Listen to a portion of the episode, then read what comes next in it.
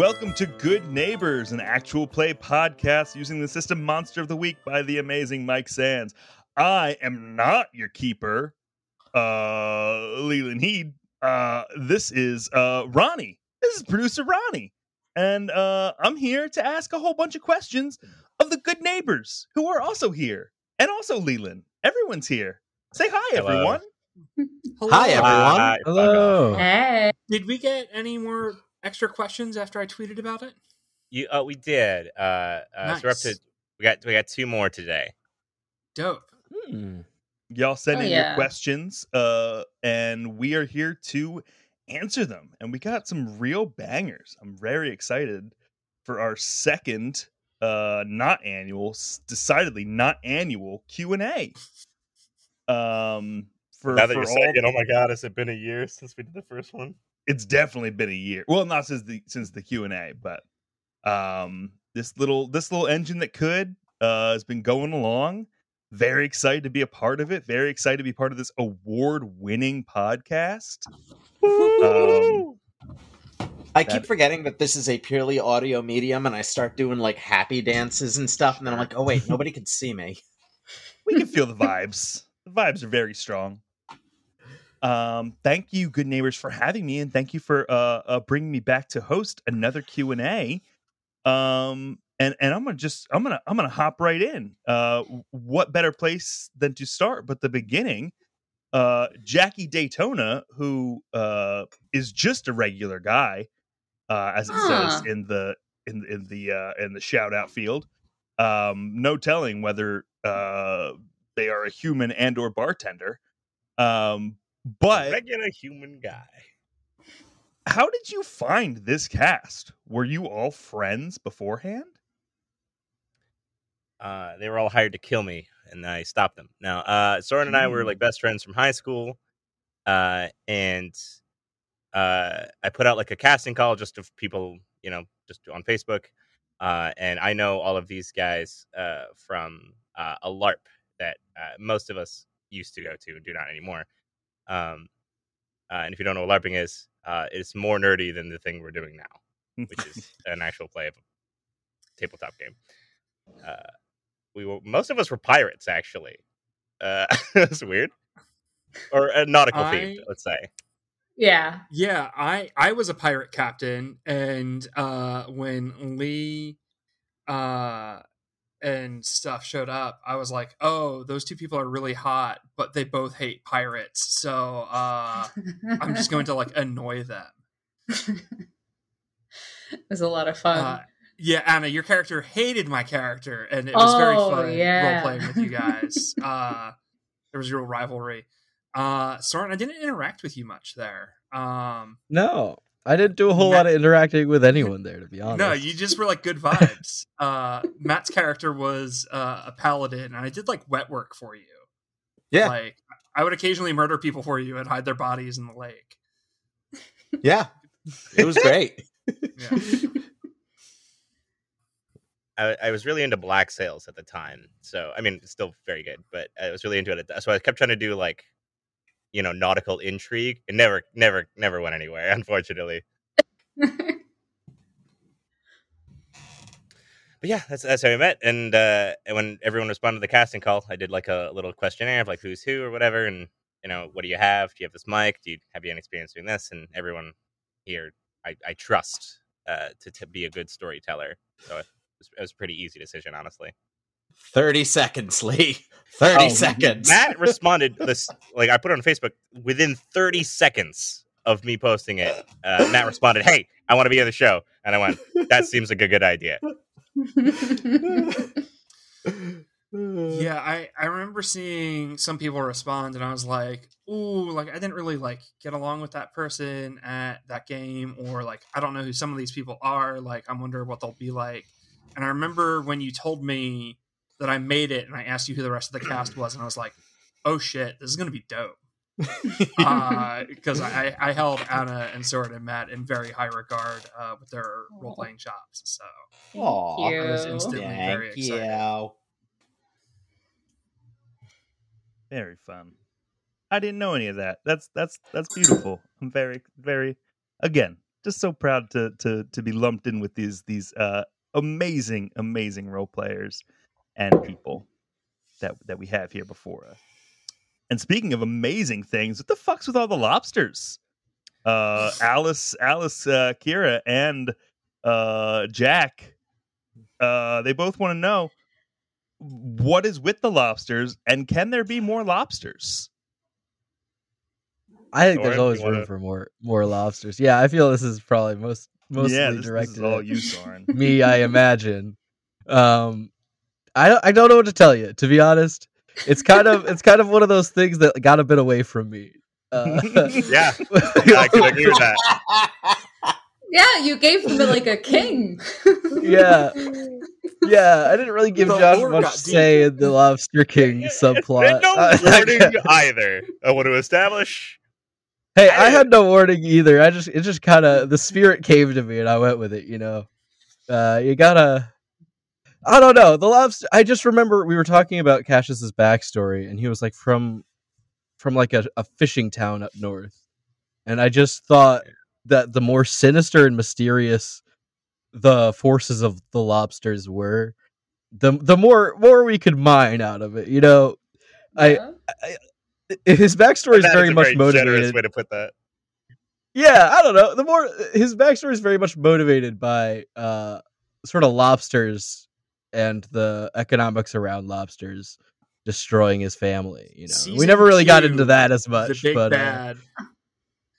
Uh... I think season like two, the bad is going to be a Cthulian uh, lobster. Yeah. That Leah's just going to fuck us with. Yeah, I, I think that people have spoken, and the people have demanded that the lobsters remain a, a through line in the Good Neighbors campaign. I will not reference them once the entire campaign, and then at the very end. It will fall from the sky. It won't rise from the sea like lobsters might. No, it'll fall from the sky. Not to like uh, try to dig too deeply into the lobster, um, but I actually really did end up liking lobsters as sort of this like symbol uh, for Cassius, just because they're like Um, of food that was once considered kind of like trashy and like for quote unquote mm. like poor people, and then they just become elevated through like you know falsified scarcity and like yeah pretend to be upper class. So they're they're really just these ocean bugs, but now for some reason they're fancy, and I think that that just kind of fit with Cassius and his beat up car and his fucked up clothes, always trying to like make a buck. And then hard shell outside, it's really, really yeah. soft inside. Delectable, smothered in butter. Yeah, it is. That's the magic word, I've been told. Absolutely. So yeah, there's there a kinship there. Yeah. Uh, Morbius style, the lobsters understand him. Yeah, yeah. Morbius, God, that was bad. Oh boy! Uh, now everybody's gonna know when this episode came out or was recorded. Uh, so that that that takes us nicely into uh, this question from Gnome. Uh, Lee, what was the most off the rails, unexpected moment the players threw at you? It feels like lobsters would be pretty, or Lobster King, that is, would be pretty hard to top. But was there there something else in there? Uh. Yeah, uh, the lobsters, honestly, just because they're ribbon and they don't affect the story more than pissing me off. That's fine. Uh, the, the moment that that honor goes to, to Andy, because uh, James Pale was supposed to be one of the end game villains. Uh, and uh, it became, I, I think, in to, to June, an undeniable thing that uh, they have to deal with this now. And so I had to like rewrite the back half of my thing here uh, to make that um, to to kind of move things around, which is you know fine. I, I I don't mind doing that at all. It's just I was not expecting it because I was sitting there the whole time being like, I'm sure everyone knows that James could kill everyone in the room if James wanted to, uh, but the the gunshot in the bar blew my mind, and it was so good to end that recording session off like mm-hmm. that. Mm-hmm.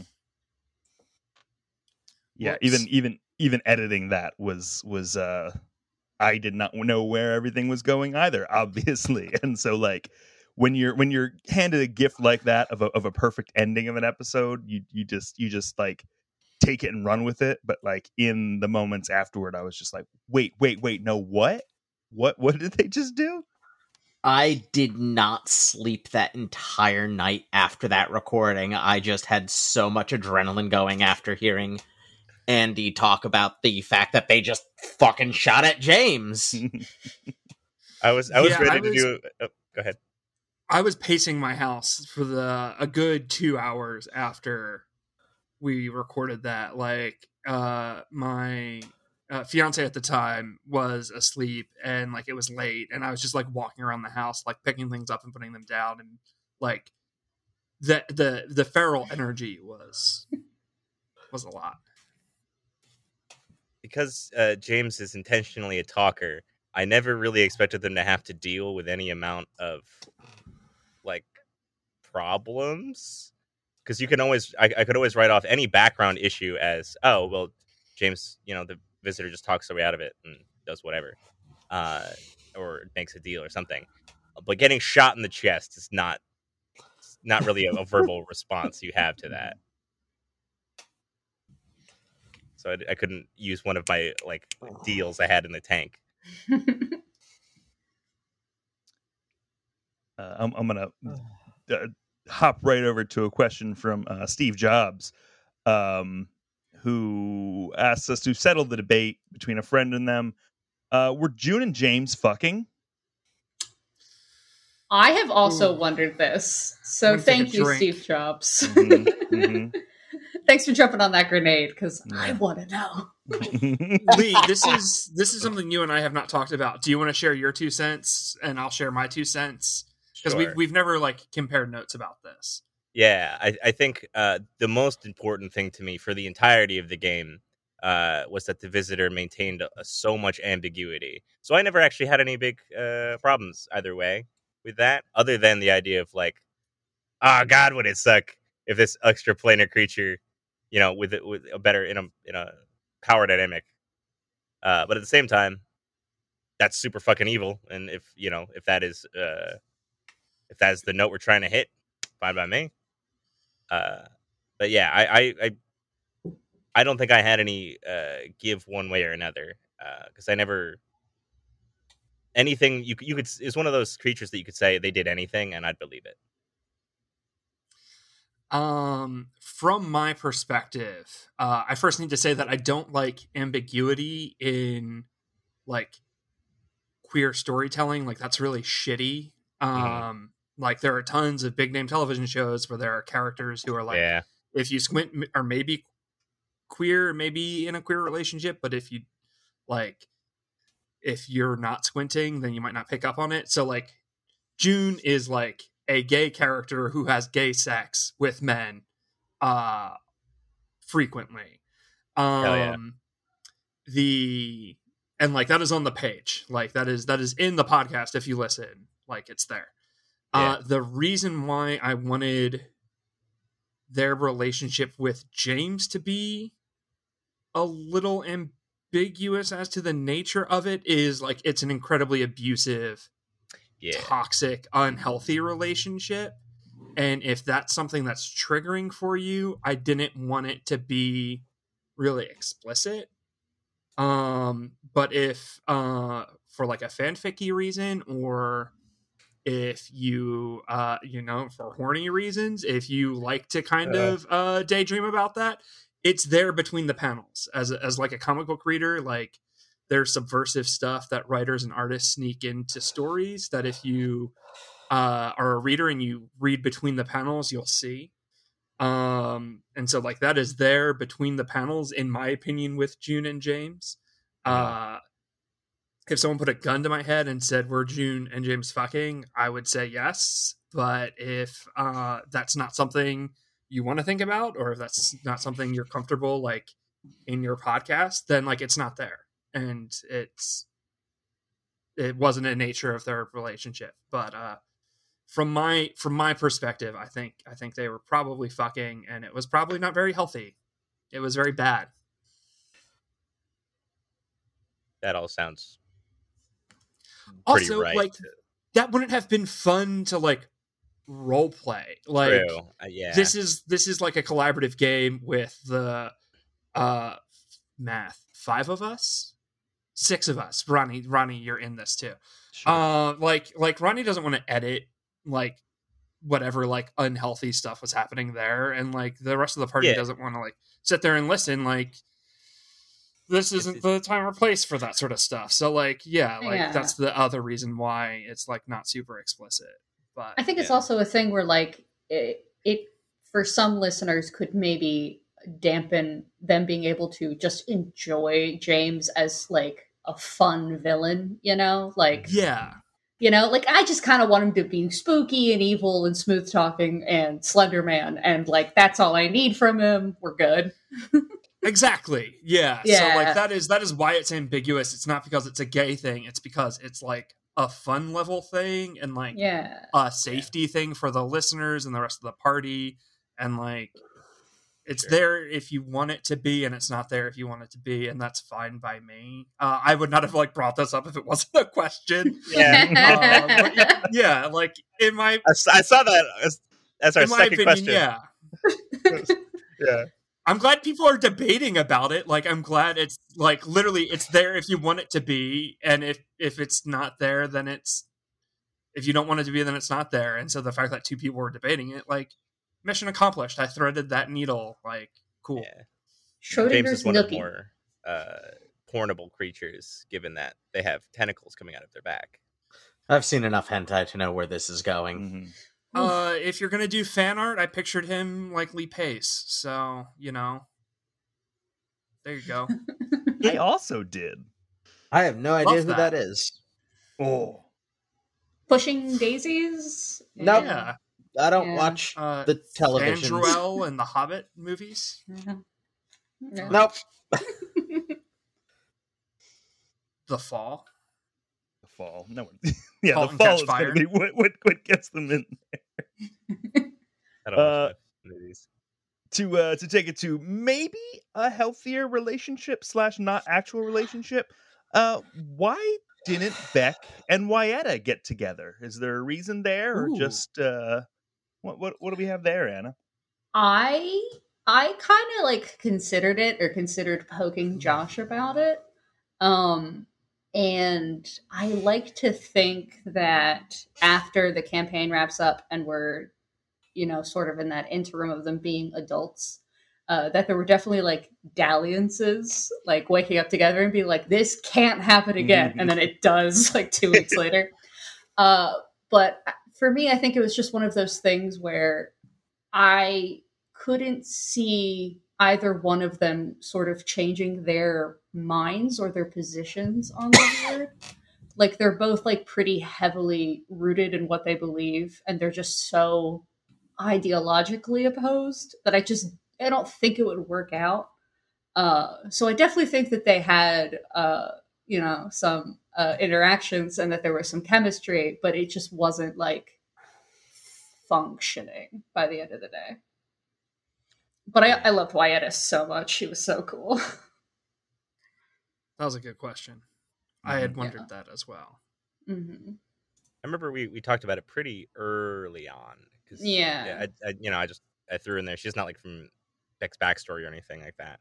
Mm-hmm. Um, And I was like, hey, is this a thing you'd like to pursue? Because I know that romance between characters can sometimes in a game be weird, especially, I mean, I, I'm not as worried about it because Anna and I are dating. Uh, but uh, uh, it's it's a thing you want to check in on pretty regularly. And, and mm-hmm. in the beginning, it, it just didn't seem like that was the direction that Anna wanted to go. I just didn't, I didn't like the idea of Wyetta, who's this like badass bureau member, having to basically transform into like a different kind of character, I guess. True. I just liked her so much. I didn't want her to have to like hop sides or something. And I yeah. liked them having a rivalry. They were pretty firmly rooted in, in a more villainous angle at that time too. Yeah. But like ship it by all means, please. Mm-hmm. Like, I think it's great. They're both Absolutely. very strong. So that question was also asked by Jack, big fan on Twitter, shouting shouting out that uh, they love the show. Oh yeah, Jack! Thank you. We how, love how, you. How great could you be to shout out our show on our show? I'm gonna I'm gonna tweak a question from from Alice uh, Kyra again. Um, uh, she says, "Do you know how hype it was to hear the legend of Fionn Mac Cumhail Cumhail?"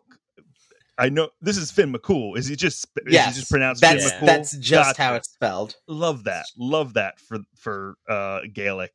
Um, uh, so cool to see that incorporated into the show. Um, I want to know Matt, Matt and, and Lee, like how much it seemed like that was something that Lee kind of brought up out of nowhere to, or at least that that was something that was brought up out of nowhere to Flint. But like, what was the conversation between y'all on on?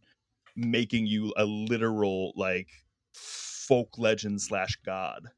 So when I created this character, I told Lee I wanted to be the least important person in the world. I wanted to be the least important person in the story, and I wanted to be Joe Nobody.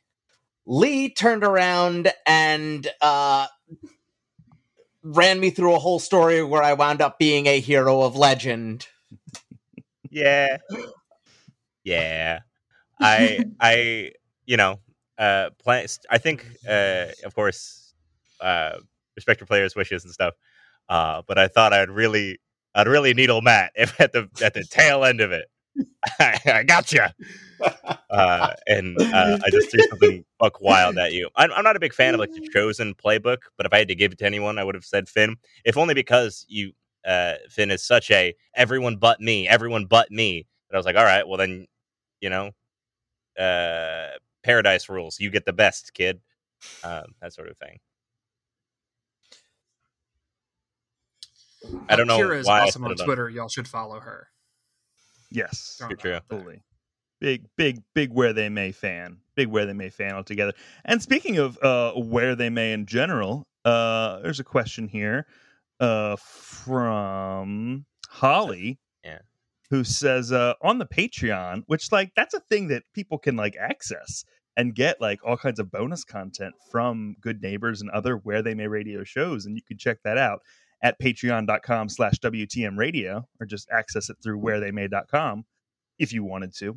Uh, but anyway, on the Patreon, Andy talked about some N P Cs they created but never made it into the game. What were some other concocted characters that didn't make the cut? And I'll go ahead and include a question down here. Um, from uh, Sarah, and uh, see if there's any monsters, Lee, that you wanted to get in the game but didn't make the cut. In terms of monsters, I almost, I almost did a uh, like a DayZ style zombie horde thing, and I was like, ah, I don't know how much I'm gonna get out of that without ruining everything. Uh, but I, I, I know a lot of people have soured on zombies. I go back and forth on whether or not I like them or not. Sometimes I'm really, really, really into them, and sometimes I'm not. Um, but for the most part, every monster, as soon as I kind of got the idea, uh, it was, it was, I pretty much just kind of put it right in. Um, I usually go for what is the vibe I'm trying to curate first? You know, is it spooky or, you know, is it dangerous, whatever? Um, or do I want there to be two of them, something like that? And then it's pretty easy to find the, the, the cultural touchstone that does that. So monsters was, was honestly, most of them that are in there are meant to be in there from the beginning. I uh, I loved your vampire from the unaired pilot. Oh, oh my yeah. god! I was gonna bring I, that up. He's I pretty good. It. I think about him at least once a week. Uh, I, yeah, I do regret not returning that character. Uh, but uh, I loved Druncula. Yep. Love so it. In the beginning, uh, I love to do test sessions, uh, just so everyone can kind of get a vibe for their own character, see if they want to change anything, but also see if their character can. Um, interact with the other ones well enough and we can get like a good energy flow going, because sometimes you make something, you put a lot of effort into it and it doesn't doesn't fly, and for an actual play I, I want that uh, that flow, you know, to kind of keep things going, keep things witty and snappy and all of that, and and also, you know, punchy and, and meaningful here. Uh, but we had a my, in the test game the villain was a uh, vampire that stalked like bars and things because it got drunk off the alcohol in your blood, and it was just overall just like a cool guy. Uh, other than that, like they had they their lair was like a mausoleum that they brought a GameCube and stuff into. They invited you in for pizza and then try to eat you, but like you got to eat pizza first. Uh, just over, it was they were they were like they were really young vampire too. They were like twenty-five. Uh, they were just chilling. Uh, anybody else have any N P Cs they had in like their backstory that never made it? I I think I had like a couple random people, or I had better ideas of what some of Beck's family was like.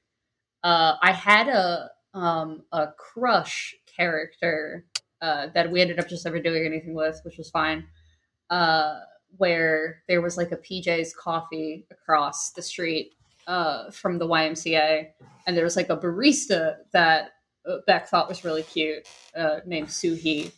Uh, and it, there was going to be this bit of like, I just never, you know, ask her out or flirt with her because you shouldn't flirt with people while they're working, which is absolutely true. But Beck just uses that as the eternal excuse to never make a move. Uh, cause I just really liked that idea specifically. uh, Flint had a fiance, uh, in my original backstory that yeah. like, I just, I just completely forgot about. So did oh, I. God. I, I, I, I somehow replaced the fiance with, Uh, Hector Cole or, or Nathan Stone. I don't know how that happened. Uh, but just instead of a fiance, just a best friend. Either way, the intent was the closest person to you also survived and turned to sides. Well, in, to... in my original write-up, the fiance... No wonder we all ship Hector and Flint. Yeah. Mm-hmm. In, in my original write-up, the fiance survived. She wasn't even around that night, but like she was one of the people that, just like Flint's parents, thought Flint was crazy. Yeah. So it was one of like the pushing moments for Flint running away. I bet I just completely forgot about it. Yes, we totally dodged that key detail of your life. Oh, whoops. Uh, I'll just tease what I went into on the Patreon uh, between uh, June's home turf and then June's uh, ability to like get things and then have to roll if they like they owed me or if I owed them. I really filled out constants in a lot of notes just in case, like I didn't know what I was going to need given the situation. And mm. I, I don't think I ever used home turf, um, which like, like that, two or three times. That's totally fun. Yeah. It just like was never super relevant. Um, and then same thing with like the ability to get stuff. I used that maybe twice because Flint could make things. So there mm. wasn't always a need for me to like, be the one to like get the item, but I had extensive notes on like June's neighborhood and then like other locations in Constance, and I put that all on the Patreon and kind of like talked through it. So if you want to hear about those stuff, uh give us two bucks, uh read it all, and then unsubscribe. That's fine. I'm not a cop. Also check out Bad Monsters. uh I only really had uh J J Halliday, but he he, he made a cameo. Uh, I we just didn't really interact all yeah. that much in the, but I don't think he needed to. To be honest, I True. think it was. Um, I, I think if I roleplayed him, I would have cheapened that moment a fair bit. Yeah, so. yeah. I think it would have been hard to capture that like relationship specifically. Um, do you want to talk about it? him at all? Because I don't think we necessarily got into it too much.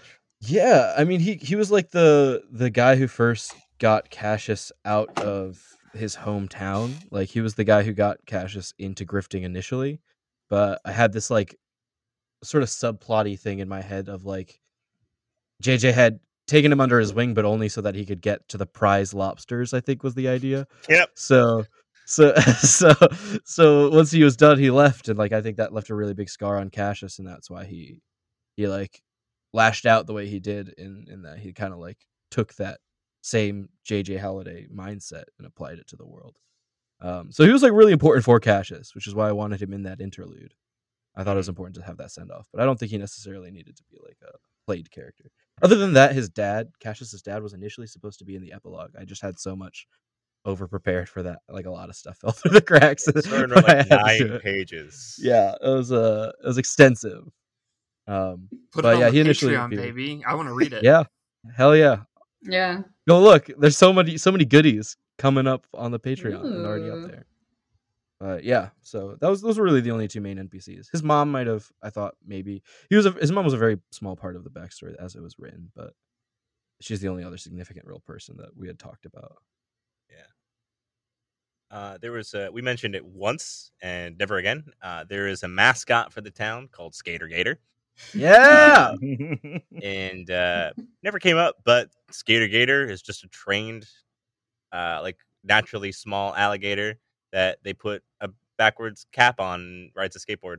Or they put it on a skateboard and it kind of scoots itself around sometimes. If uh, Good Neighbors like was like a T V Skater show Gator once or twice.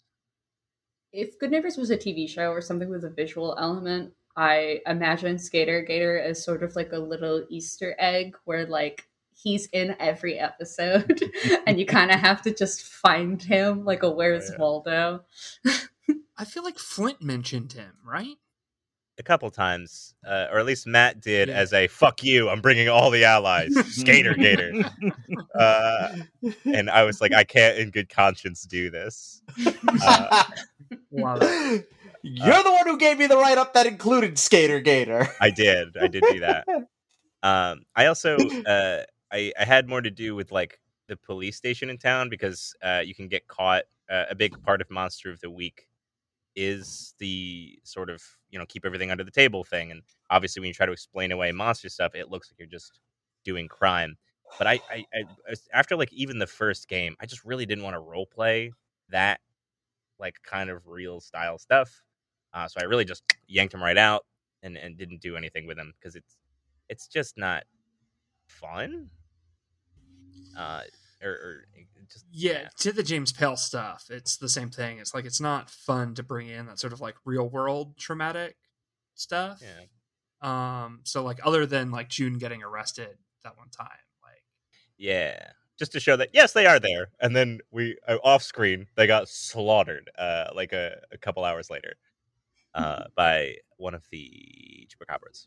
But, uh, but yeah, that, that just that kind of thing you want to think about. And then b- because of that is when I thought of the Bureau as being like a checkmark system of eventually they'll show up. And they're a different kind of that thing. Fuck but, cops. Yeah. Fuck, Fuck them. them. Let's do some uh, some some rapid fire questions right here, as it's kind of like an intermission. Um, Greg Z asks, "How does your character take their coffee?" Same way I do, black. Except I drink like snooty coffee, and Flint is like a uh, fistful of coffee. instant, a fistful of instant in some lukewarm water. I think Beck takes it pretty sugary. Doesn't really want to taste the coffee part of the coffee. Uh, Which I find to be cowardly, but that's fine. Thanks, thanks. Uh, it feels a little pointed. I'm with Anna on this one. No, it's gross. You have so many options. I'll take it's, caffeine pills if I want to wake up. It's acid that keeps you awake. Like, I don't, yeah. I think Cassius takes day old and Irish. Nice. There yeah. you go. I've lived uh, that I, life.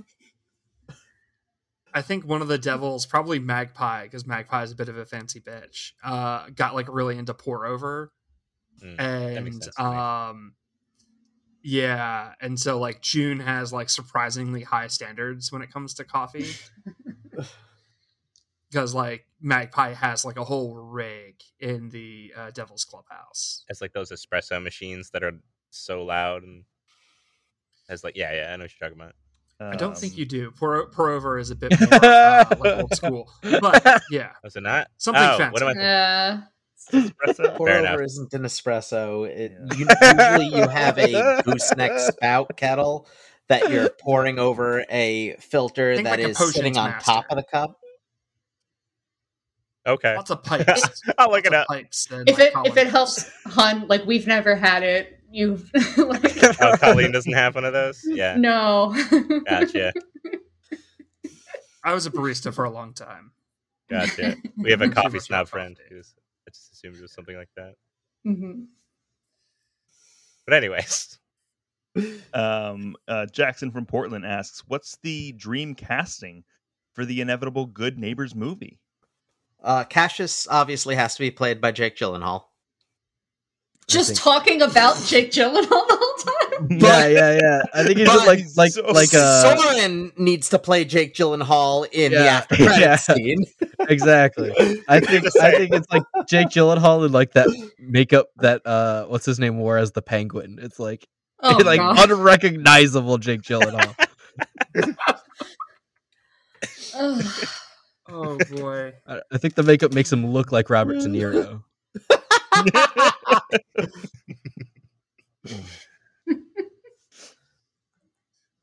uh I don't know any A M A B non-binary actors other than Ezra Miller, who is just like uh, a, a train wreck of a human and like just kidnapped someone or something. Ezra, Ezra Miller ruined my favorite superhero.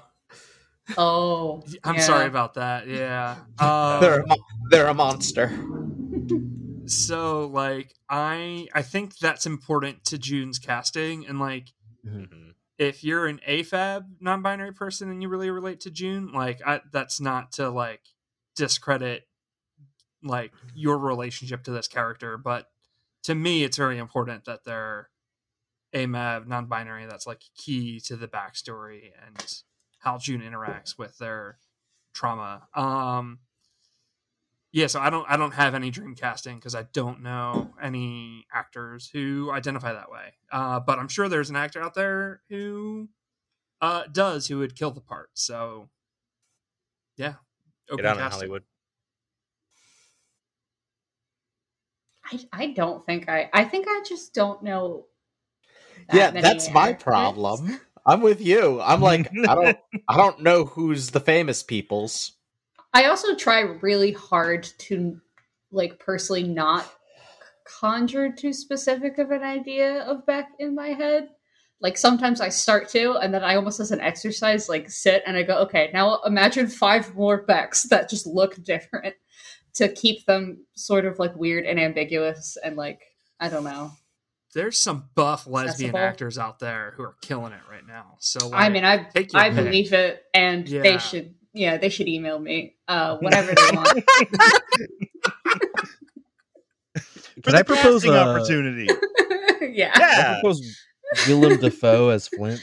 Oh no! The Lighthouse Willem um, Dafoe. Yeah. Green Goblin, Willem Dafoe. to, to be fair, I also think Robert Pattinson is like weird enough that like he could do some old man makeup and just yeah. be like a really deranged Flint. Robert Pattinson. Twilight, come on! I've never seen that. Well, the other yeah, dude but... in the Lighthouse. Cedric Diggory. Batman. What else oh, has he shit. done? Uh, He's been all over the place. Maybe the dude who plays King Richard in Galavant. Oh, I love him. Okay. Oh. He would be good. I, yeah, I think uh, he would be a great like. Yeah, Timothy mm-hmm. Opinson or something. It's very Irish. I just don't remember his name. But he's wonderful. Yeah, he's he's a delight. Oh. anyone, anyone for Chalamet in mind, Lee? There's like or any other N P Cs? I only know one old Filipino actor, uh, which I also think is important. Uh, it's, uh, and that's Lou Diamond Phillips, who I think is cool. Uh, every every time I think about any actor, I'm like, did they do something terrible in recent, or I guess any time? Uh, but as far as oh, I know, yeah. Lou Diamond Phillips is a pretty cool guy. Does a lot of charity stuff. Uh, yeah, I, I feel like they, they, would, they would do just fine in that in, in the role of Chalamet. Mm-hmm. Also, Chalamet doesn't require too much depth. They're super rich and Jay chillin'. Uh, I guess you know, yeah. I don't know how how much we don't feel like how good of an actor they are, but that's the only one I know of.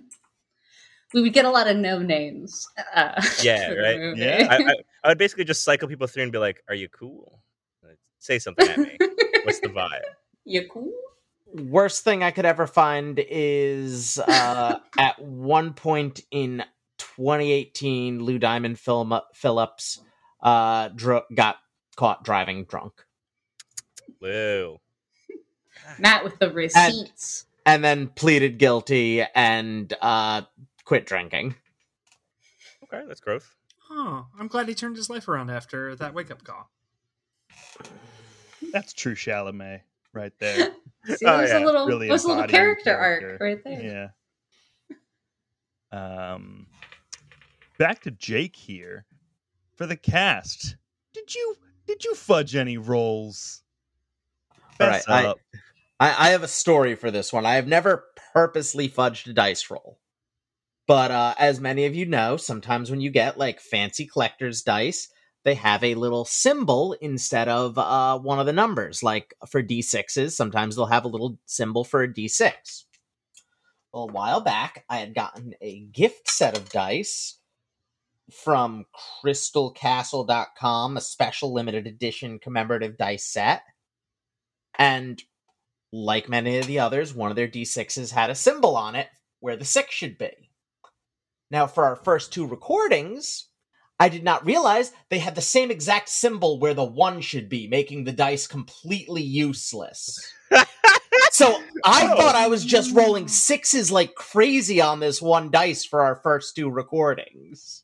That's oh. such a... What's the Oof, point of that? I've never seen that. That's insane. I don't know. I, I showed it to them on the camera. It was a Gen Con uh, two, twenty seventeen on know. both sides. Yeah.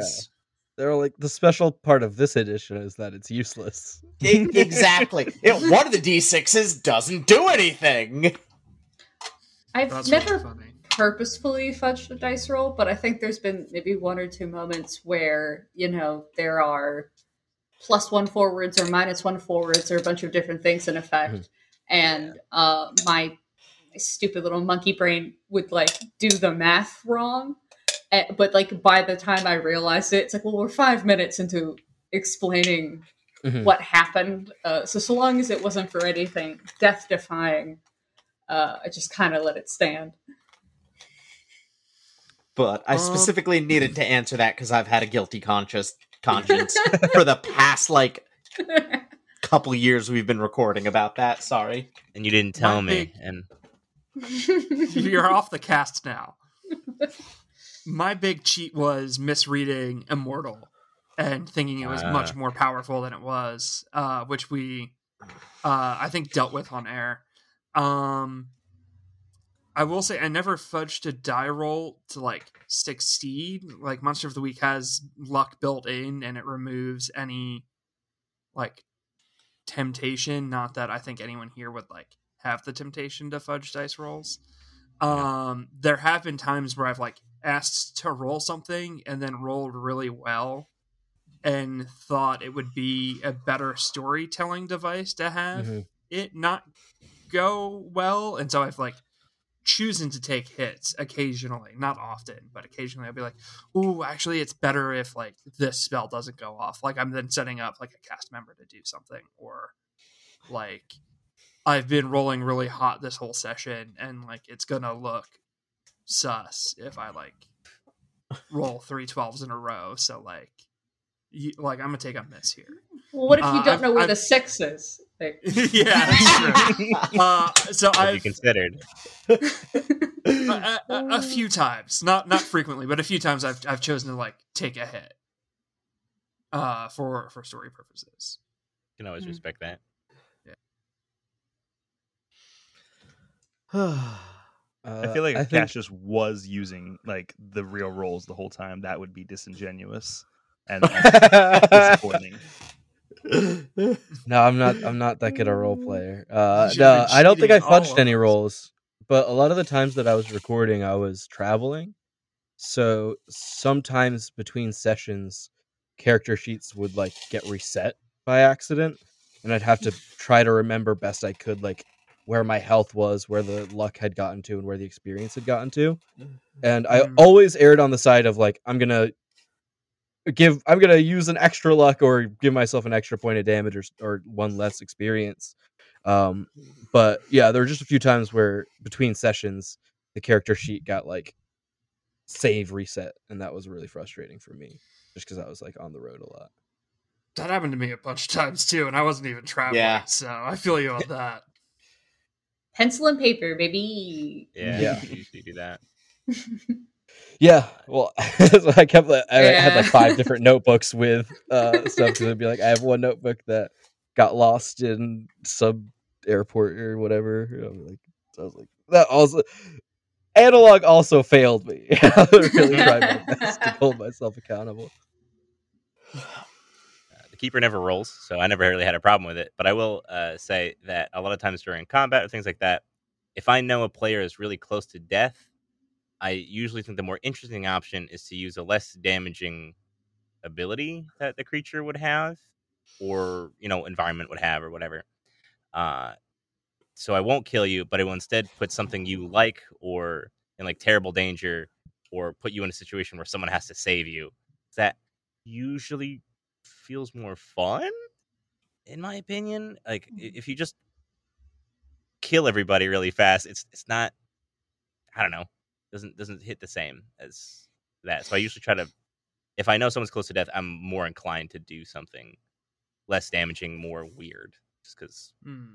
you know, it heightens the drama, adds some thing for someone else to do, stuff like that. Uh, if you read my Bad Monsters guide, uh, I talk about that. I winked at the camera. We felt it. We felt the wink. Wink. So June, this is uh, from Ben. June, you had your whole soundtrack lined up um, that was was intrinsic to your narrative. If the other, uh, if Beck, Cassius, and Flint had theme songs, what would they be? Uh, Beck's theme song is uh, "Man of Action" by Driftless Pony Club. It's just kind of loud and kind of clangy and about like, don't worry, I got it, and I got it now. Let's go. And yeah, it's a it's a bop. Oh man, I really do not have a theme song prepared for Flint, but uh, probably it's Weird by... Science by Oingo Boingo. Weird Science by Oingo Boingo is definitely a contender. Uh, Fighting Trousers by Professor Elemental. Mm. Uh,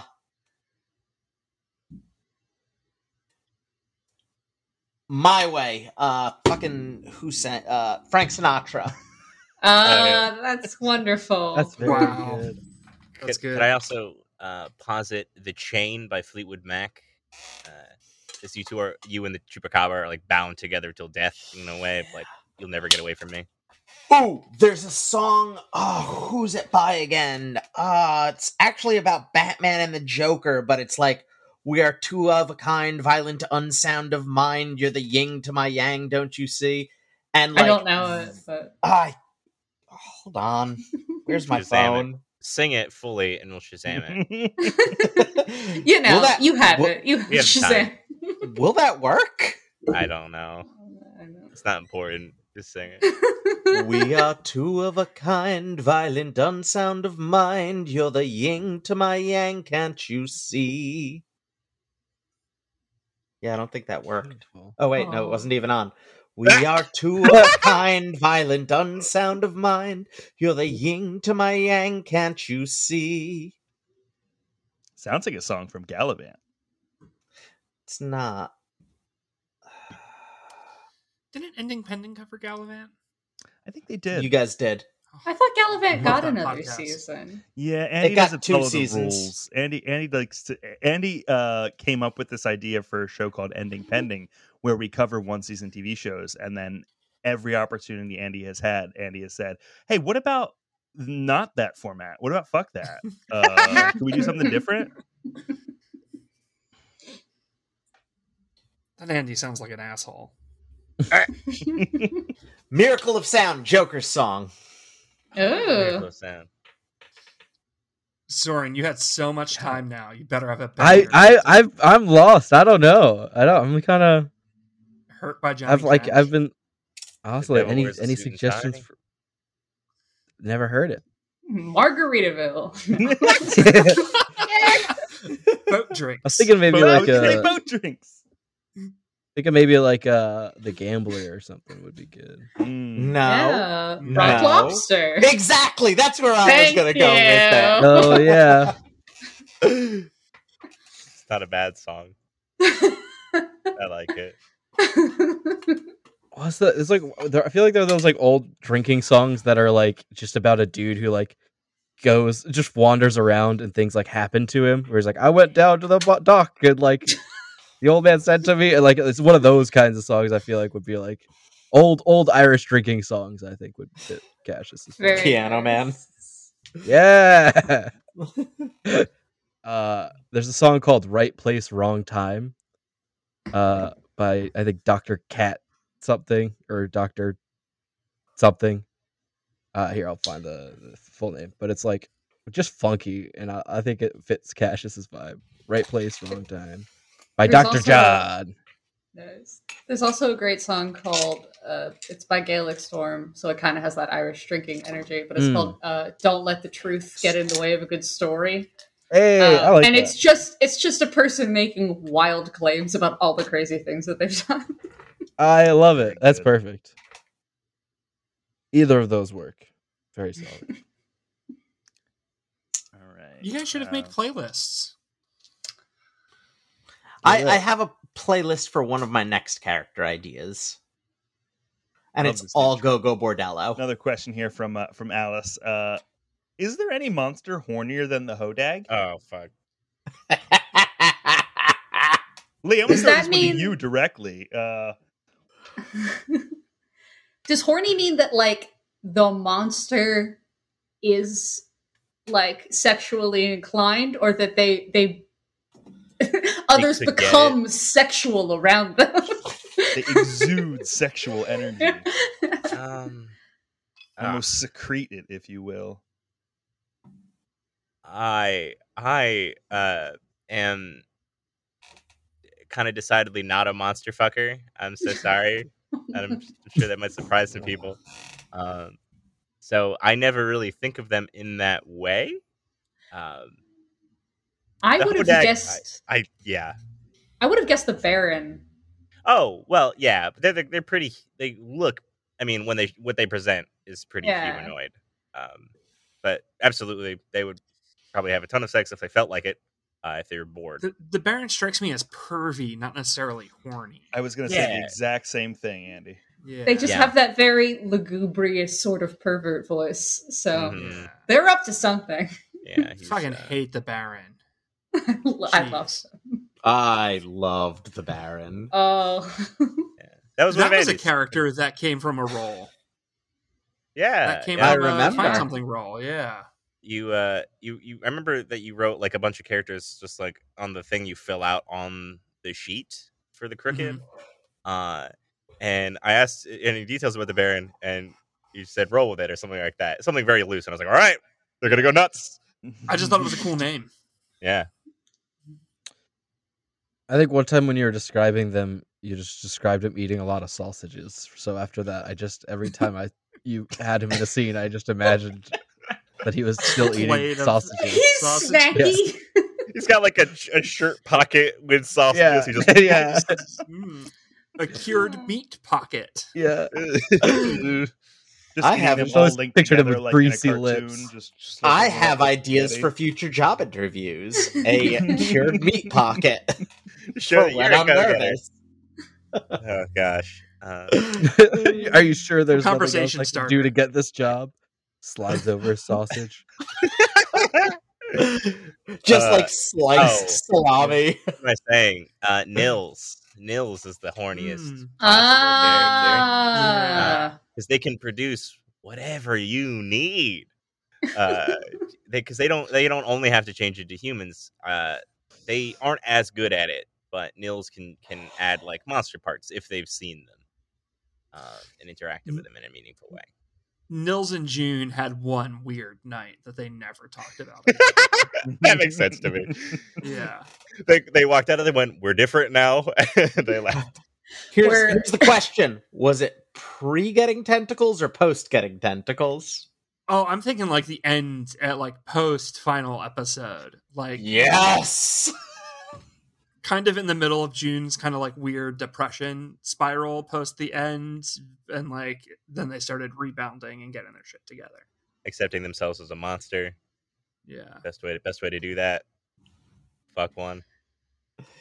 Real doppelbanger, if you will. Stop. Hey. Oh, fuck. Episode name. uh, I have, I have, I have to toss this question from, uh, from Trans Artist of the Day. Uh, Trans Artist of the Day is great on Twitter. check them out. Um, if your character was locked in a room for an hour with, and the only thing in the room was a button that would lightly shock them, how long until your character hit the button? How long until they hit it again? So June would hit it rapidly twice, like very quickly, like pretty much as soon as they are, got in the room, they'd go tap, tap, uh, get shocked twice. And then they would pace a lot. They would like stare at the button a lot. They would try and do some magic to figure out what the button was. And then they'd go up and touch it twice again. All right, so it, it, if I'm being kept alive in here and they're all watching, that means somebody's watching me and they know I'm in here and they want something from me, which means they don't want me to die. So if I just keep hitting this button over and over again, they're going to open that door and come and get me. Oh, no. Hold it down as long as you can. I I think it would take Beck maybe like five minutes or so, like would... exhaust other options of trying to get out of the room, and then would be like, oh, maybe it's a trick, and would like try it, and it would zap them, and then they'd be like, well, no, not doing this, uh which I thought was going to be kind of a an embarrassing answer, and then I heard that apparently Matt is just gonna a thousand times just clicking it faster than it can fucking register. uh I think Cassius would wait like an hour just to be contrary, just to be like, you know what? I see what you want, and I, I'm not going to play your stupid game. And then I think he'd press it once and get shocked and get mad at it, and then try to punch it, and then get shocked and get mad at it, and, and kind of get stuck in a cycle of that for a little bit uh, before, before he like argued with himself for a minute and be like, there's no way, there's no way that, you know, it's the same thing's gonna happen again, and like a minute later, he would try again. It would kind of continue like that for a while. Question. Yeah, seriously. I ain't telling though. Yeah. Um, Tran- Transars of the Day redeems themselves from that deranged question by uh, shouting out uh, a prison abolition project called the L G B T Books to Prisoners program that sends books requested by incarcerated queer people. Uh, and you can check that out at L G B T book books to prisoners dot org. I'll put that I'll put that link in the description for sure. Hell yeah, uh, that's big, awesome. Big thanks awesome. to Transars of the Day. Big fan of the network. Um, this is just uh, I, I I'm calling out this person's shout out, and then we'll come back to their question. This is from uh, anonymous, not as in don't reveal my identity, but as in the hacker group. Um, oh, so kind. Yeah. You as a unit watch our show. Yeah. They all sit around in their little Guy Fawkes masks, yeah. And they say, great podcast. But they, they all listen off of one phone, so we yeah. only get the one. I, view and I love our fans. Same. Um, the Anonymous Collective. I'm really collective, tickled by that. The Anonymous Collective shouted out, Uh, whoever does your cool little sound effects and music stuff is rad as fuck. Seriously, the next that's level. True. Yeah, they um, are. That's Aww. me. I do. I do that. Uh, thank you very Good much. Audio. Um, and I'll and I'll uh, uh, switch over to a question from uh, from Jake that says, "Producer Ronnie, did you have a favorite sound effect?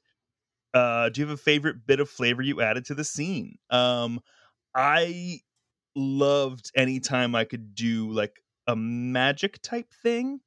Um, there were some fun moments like when uh, June, somebody broke their arm. I think it was June. And like, I was able to like sometimes arm break on the, the music libraries, the sound libraries, just doesn't give you the effect. But sometimes if you slow down uh child crunching apple, Uh, it can it can give you the effect that you definitely want, and so sometimes you have to be a little oh. sadistic like that. Oh, that's um, really cool. That's so upsetting. I didn't know I got that specific. Yeah. Um, Does it have to uh, be a child? I, yeah. I, an adult just like really like gets into it quickly. A child, you really have to like stretch, uh, stretch out the jaw. Are. It's not what my the fuck child. Is I didn't make the sound. going over um, to your baby, like, eat this apple, crunch it. Eat this apple, crunch it. Um, yeah, there was a lot of a lot of playing with existing sounds and stretching them out and and crushing them, and and so much of the Baron in that in that arc of just like really augmenting that voice, and and then like kind of Lee entering like a, a somewhat meta uh place, joking with the players but still in the in the Baron voice, but it was in like that kind of like augmented uh weird way. um I would say that the the my the thing I'm most proud of was any of the sound effects that were in the um in the Statue of Liberty in that arc. Mm. Um the echoes, just really I was able to yeah. nail that down really well, and so the, the the the scary monkeys that were in there also very good.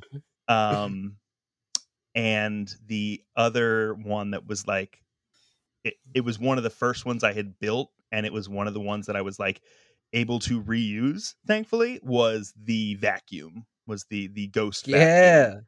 Um nice. That was like several different sounds kind of all layered on top of each other to oh, yeah. give like the effect of like it's magic but also sci-fi but also just a regular fucking vacuum. And like um yeah that was that was one of the first ones that I really like crafted uh that came back around, and I got to like the only thing there is like going like going back into my archives and being like, I think it was episode twenty-two where this happened, let me see if I can copy and paste all of these M P threes and bring them over here. um That's the that's the, the deep background stuff. Uh, but those those are the fun things to do. So many good ones. I, I would like to put forward the uh, when the clutch died and you uh, yeah mine for the first time, and as a chorus it responded. That that that that effect oh, that you put was on there was so, so choice. It was bone chilling. I had a lot of fun. I, I there there are so many moments where it's like I will mark the file and be like, this is something I'm going to mark, but maybe I just will skip this. And then I get to it and it's like, I'm going to go overboard. I'm going to go overboard on this stupid sound effect and it's going to be worth it.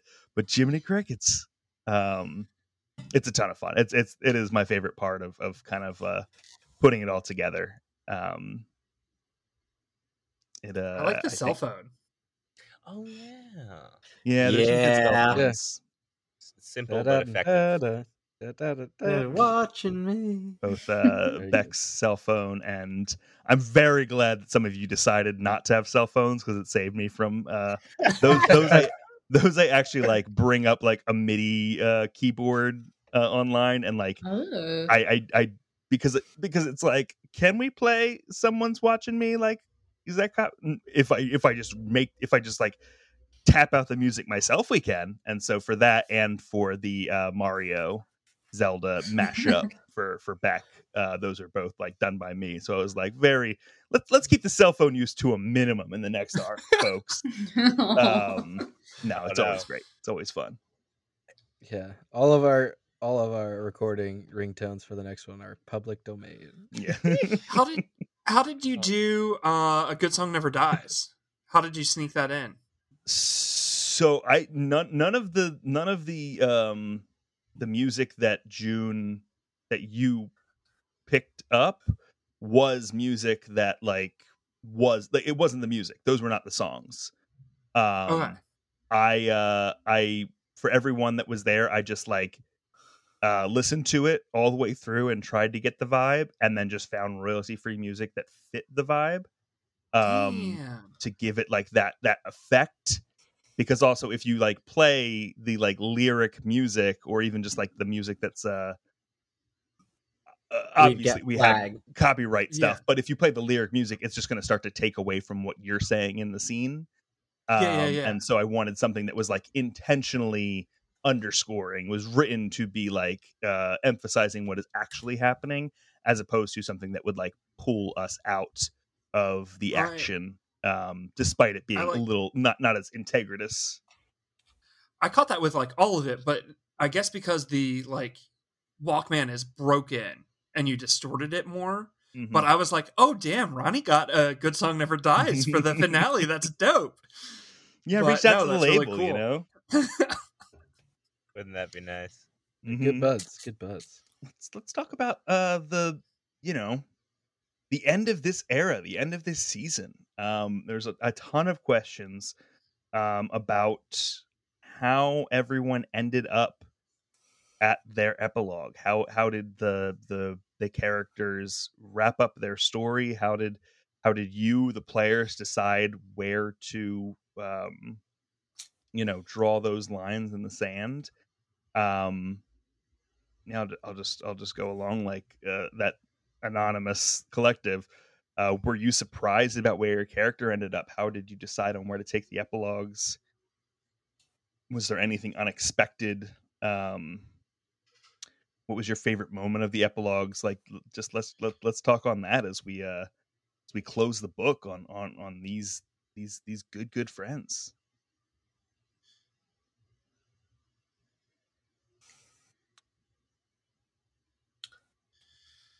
Um, I'll go. Uh, June was supposed to be a villain and was supposed to die.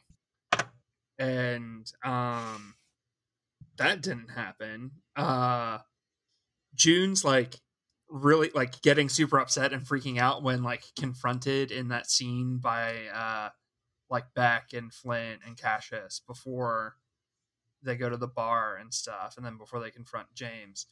Uh, I was freaking out because I was like, all of my plans are unfolding for this character. And like, this isn't what I wanted. And this isn't where they were supposed to go. And like, now I'm thinking on my feet and scrambling. And that was June also's like emotional state there. Uh, cause June liked these new friends, but it was all coming apart. Um, so that's where June was supposed to go. Uh, it took me a long time after the finale to figure out my epilogue because I knew what I wanted for June at that point. Like, I liked the idea of this character is supposed to die, so now they're immortal. And now they're, like, this cryptid, like, creature. Like, they've become a legend. But um, I did not know how to have a character who used to be and is still kind of like a devout anarchist who is now immortal and can teleport and uh thinks it's the morally right thing to do to start killing billionaires. Like, how do I not have June teleporting billionaires to an island and hunting them for sport? Uh, and uh, I knew that we were going to do a campaign too, and it would be kind of world breaking if like June was rounding up uh fucking megachurch pastors and politicians and like C E Os and like transporting them to an island and then hunting them for sport. Uh, so I needed an excuse for why they weren't doing that and landing on the like, well, June like ripped a bunch of people apart and ate them in the finale. So that's got to be kind of traumatizing. And uh, this idea that like the seed of James is still in there. And if they continue like killing and fighting, James will get more powerful and take over. Uh, so that's how I landed there. But it, it was literally like two weeks of like, how do I not break Lee's world by having June most dangerous gaming, like homophobic people in power and like corrupt people in power and super rich people. So uh, it took me a while. Look, but we just got saying. There. Just saying, I don't think that's world breaking. I think that's world building. I, yeah, we just have to the, make a new Purge style episode. Yeah. Well, like the problem then is like just the reality is too different. Like that's always the problem with like modern fantasy is like, how do you keep it still? How do how does it still feel like our world, but like the magic is secret? And like June would have no compunctions, I think, for the most part of like being like, ah, uh, well. uh Howard Schultz, like you've just been transported to an island. Stop union busting. Um so and that was like a joke. I'm not actually going to transport Howard Schultz to an island for union busting yeah. and hunt him for in, in case uh I in would case, if I in case that, that happens in the real world. In case he mysteriously vanishes. Not doing it. But, guys, yeah. we can't have an investigation into our show. Yeah. It's illegal to, to say my you want to. It's illegal to say that you want to kill the president with a mortar launcher. Um, but yeah, so like I was worried about breaking the world and uh, trying to find a like a loophole of like, well, why doesn't Superman kill Lex Luthor? Like, the reason was uh, the the trauma of the finale, and like that's how I kind of landed on that for the epilogue for June. I I don't think I. I mean, I think that Beck's epilogue is fairly simple, and I'm good with that because I think I did want her to be able to get to a certain point where she can, uh, you know, kind of just have a break. Uh, you know, I, I like it when uh, heroes and people who have been through a lot of traumatic incidents and really give it their all do get to have peace one day. And I think it's something that like we had already kind of touched upon with Chalamet's husband, who, you know, had made the decision to just never stop fighting the fight. Yeah. Uh, but, uh, yeah. So, you know, I wanted her to, to keep doing the cult thing for a while, but then slowly give it up. And I think I've always just liked the idea of like transitioning P Cs into N P Cs. So mm-hmm. I like the idea of her ending up stationary and having some magical resources and being someone who maybe like different heroes could go to for help. I just really liked that that energy. And she lives in a coastal place just because I fucking love coastal towns and islands and stuff. Yeah, I I really loved Beck's mm-hmm. uh, little conclusion. The the idea of like living in a beacon like is fucking beautiful. And yeah. uh, I like that there's quite a few pieces on the board for these characters to be N P Cs in our listeners' games or uh, in the future for Lee. Oh, I'm raising my eyebrows. I keep forgetting we're in audio format. uh, um, you first. Okay. Uh, I think for Cassius, I wanted to give him a happy ending. Um, but it just felt like I don't, th- I didn't think that I could get to a happy ending with him without him like actually reckoning with the things that he had done. Like, I think so much of his sort of arc was like finally stopping running away from his past and stuff, that it just felt like I couldn't get him to a point where he could let that go without him actually like confronting it and being, you know, and paying for it. I think he tried to redeem himself through his actions here. I just don't think that that was like enough for him to move on without like fully going to jail for it and reckoning with like the literal and sort of metaphorical ghosts of his past. But I did want him to have that sort of like found community at the end. So that's why I wanted to give him that like uh, production company style sort of like safe haven um, where he could still be like friends with people and involved in the things that he's that that he's become involved in that kind of like saved him, I think, but without being such like a, I don't think he was ever like an action hero kind of character. I think it was always the most natural thing for him to become more of like a caretaker mentor. How um, did you land on, I'm going to ask Cassius a question. How did you land on him like getting into Flint's books? The first idea came when I was like looking at what I might want to uh, level up into. And I saw that Spooky got the ability to get a lore library and that Flint's um, or safe haven or whatever it was from that, that Flint had with the uh, uh, thing. So I was like, it, I could literally do it in the mechanics of the game was where I, fir- where I first got the idea. Then I started thinking about like, well, what, what literally would happen logically to that place after, you know, Flint died and like after um, the ghost would have to move on. And it just felt like, you know, it, to sort of leave it and let it become overgrown or taken over by someone else felt like it was sort of disrespectful almost to like the memory of Flint. So it just felt like it would, someone had to take it over, you know?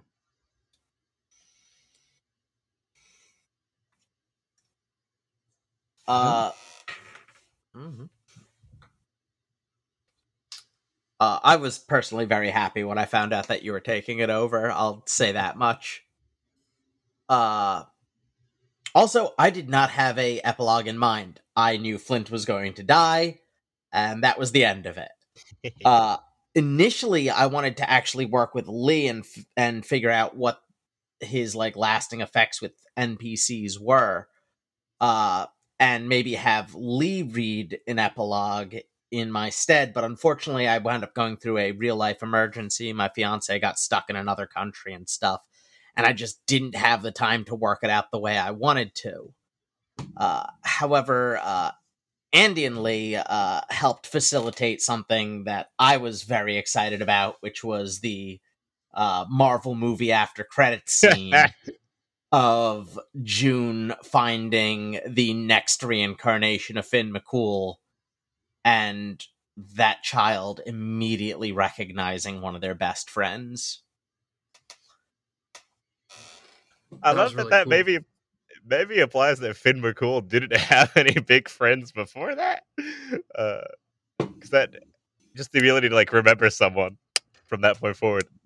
Uh, well, I, I the only case if of that you happening. Have to imagine there's time between the reincarnations and then like geography. June's immortal, yeah, so like yeah. June isn't aging or changing. Yeah. Exactly. Mm-hmm. Good for you, Finn McCool, wherever you are. Kicking my ass in Shin Megami Tensei. That's where Finn McCool is. Still I, salty about that boss fight.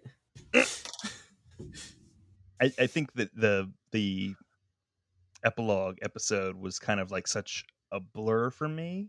Uh, as I was editing it, it just, you know, wanted it was it was a situation of getting getting audio out and also. This is the last thing, so maybe I was dissociating a little bit with uh, with having to say goodbye to all these characters that I've been like facilitating in a in a kind of like parasocial way, almost strangely. Um, but but reflecting back on it, hearing everyone here talk about that, just like that, what a fucking banger! Like so so good, so well thought out. Even where things had to be compromised, it just it just ended up so perfect. Like. Just uh, don't want to uh, be the audience surrogate here and commend you all for just like some some tremendous storytelling. Thank you. Thank you. Yes. It was really fun. Um, and then uh, one from from Sarah. Um, all that in mind, Lee, how did you know you were ready to end this story? Uh, I'm I'm a firm believer, and I, I said this from the, the get go. That uh, the story will have an end. It's, it's, you know, I've seen so many things I love just run on and run on uh, and just kind of get bad. Um, so I, I, whenever, when starting, I knew like it's so important. This has to also just because um, Monster of the Week, if you go, let it go on too long, every character is godly, uh, and it's it's just doesn't work anymore. Like the danger kind of goes away, in some sense, or you have to raise the stakes so high it doesn't matter. It doesn't feel real. Um, but I, I knew the end was kind of approaching. Uh, as soon as the uh, the uh, James Pale shot in the chest scene happened, I was like, ah, okay, I gotta uh, you know move the time scale a little bit because ostensibly everybody who is on the bad guy side knows, oh shit, they're actually coming to kill us. I have to start now. Um. They all kind of understood, felt before, like, oh, you know, they're little time heroes. They happen all the time. We keep them at bay. We send them little crap so that they kind of do their own thing or maybe die. Uh, but it's like, no, they're going for the head honchos now. We have to move. We have to do our thing now, uh, which is also why their uh, the beacons thing at the end. They didn't. They were. They thought they had so much time, so that's why. Otherwise, they would have not had to have fended off the mass at all. But that was the thing they had to. to work with to like not die in the middle of it, and it made them vulnerable. So yeah, whoops. I love it. That's how games do. Um and now on to uh all the speculation, all the rumors uh you've been seeing in the tabloids. uh season two of of Good Neighbors. Adam Bovee, that's at Split the Atom on Twitter. Um, that's such you, a good name. Yeah. What's up, Adam? Yeah. Hi, Adam. You said this will be the last time we see the O G Good Neighbors, but will Campaign two take place in the same world? Uh, and will we get any references to Campaign one, even if it's as small as Andy's shout-out to a Aurora Borealis in the first episode? lots of questions like this about, you know, w- will it be Monster of the Week in the next season? Um, you know, will you be bringing anything back? What, what, what, what are we comfortable saying or, or talking about uh, season two as we uh, as we begin to to fully close the book here? Uh, yeah, I do. I do plan on using Monster of the Week. Uh, it's just such a good format for actual plays. I've I've listened to a bunch of other different systems, and they don't always flow as well. I've, I've been in some A P stuff where uh, it isn't, where it's it's not Monster of the Week or something similar, and it doesn't have the right vibe, or at least not the vibe that I enjoy. Uh, so absolutely Monster of the Week.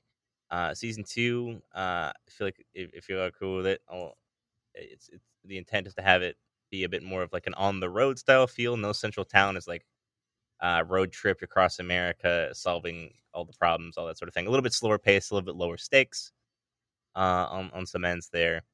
Um, so it can get a little bit weirder without it being so, you know, you have to do this thing now all the time. And uh, as far as like references to the characters, probably, right? Because it seems important now. Uh, they're, they're big players in the universe. Uh, maybe like one of Cassius's movies, or like someone was trained by the Bulwark or something like that. It'd be great. Um, I mean, do you guys uh, have anything that you want to include in turn for next campaign, or any hints you want to talk about your characters? Because I think most of us have a decent idea at this point. Uh, there will be lobsters. Fuck. Don't worry. I take it back. There should be lobsters. New there cast. Will be lobsters. There'll be new actors. I have I about. Can say some stuff. Go for it. I I included lots of references to lots of things with June, and that's just like part of my like jokey, like how I joke, and that's also like kind of how I think in terms of stories with role playing. Um, So, like, the shout-out to uh, A H B was because I got to voice Big Billy, and that I would not have done Good Neighbors if I hadn't have been on Party of One with Jeff Stormer, uh, and if I hadn't had the opportunity to voice Big Billy on uh, A H B Side Stories. So, like, I included those, like, little references, Easter eggs, because that, like, meant something to me, and I, I wouldn't have, like, done this if I hadn't done those things first. So um I suspect that there will be many references to campaign one. uh I can say the playbook I'm playing. Is that cool? Am I allowed to say that? You can say, yeah, sure. Okay. uh, I'm gonna be playing the mundane, and um hmm. uh just like with June, where I was trying to Uh, take things I hated in other storytelling and tell, like, challenge myself and do it in such a way that I thought was like cool and fun. I'm doing the same thing with this character. I think Andy was the first person to to get me their idea too. Uh, so I have a lot of stuff. I have more stuff ready yeah. for that than anything else. This talking about A H B. Uh, this was my self-insert O C into A H B. Uh, When I was like, just a, before I had gotten to work on it, I was just a fan of that show, and I was friends with some of the people on it, and I made a self-insert O C, and uh, I've taken that and tweaked it quite a bit, and that's going to be my campaign two character. Nice, very cool. I I I am just very excited because I feel as though for a lot of this campaign, Lee had to bend over backwards to justify why anything I said worked on anyone. And next yeah, campaign, yes, I did. My my character is gonna be so low charm and so low intelligence. I'm just excited for Lee to finally be able to punish me. Uh, I'll be excited to breathe is what I'll be yeah. able to do. mm. I have got characteritis where I've I've given the group three character concepts and asked for their opinion, and now I've thrown all three of those character concepts out, and I have three more to bring to you guys at a certain oh no! uh, Love bastard. It. I think I have the the loosest character concept at this point, uh, but I. yeah, I think uh, while playing Beck as someone who is like a, a, a kind-hearted optimist was honestly probably weirdly therapeutic during, you know, much of uh, the COVID times. I'm I'm ready to get back into my wheelhouse of playing uh, very snarky and uh, bitter characters. So that's going to be fun. In all of our other games, Anna always plays the evil character. Uh, yep. Well, without a doubt. Always gets there. We could just all play evil characters and have a full evil campaign. Everyone's the monstrous. We destroy America. Seems fine. Yeah. Time for a do-over anyway. So we are the heroes. It's just June. It's just June eating eating billionaires on an island. On their island. Plot twist, that's what the new campaign is about. Yeah. We're each You're... playing a billionaire. Yeah. To an island. That's... Are you away? I I would love like a one-page R P G. You know, very simple. You roll two d six where the premise is hunting billionaires for sport. That'd be amazing. Maybe I'll publish the original June epilogue that I had worked on uh, okay. somewhere. That was just very dark. Patreon. Patreon. And I'll make a one-page for... Will we play the billionaires running away or the, the moss is eating them? Hey, I'm just, I just pitch the ideas. I don't, I don't go much I, I think further if we than each that. Write a horrific billionaire, uh, and I'll G M it. Hell and yeah. I'll and, uh, it, this, this, this ends badly for all of you. I get to Yeah, I, I think this would be a really cool play to lose game where we're playing the billionaires yeah. with the intent of we're going to die horribly and hilarious, hilariously. It's like you have to... to survive the longest, but you, you go in understanding that you have to die spectacularly. I can't wait to walk in and be like, uh, okay, I buy this. You're on an island. There's no one to buy stuff from. But I where, I throw money at it. I can't. How do I? Money is my only solution to problems. I have no marketable skills. I throw a gold bar at you. I carry those for to show how rich I am. Can I buy my stock back from the monster? At an increased profit. It's a bear market, baby. um, Roar. Lee, do you have any questions for the cast? Because you've asked me questions and I've refused to answer them. Oh, goodness. Um, uh, how dare you do this to me? Put you on the spot? Yeah. Uh...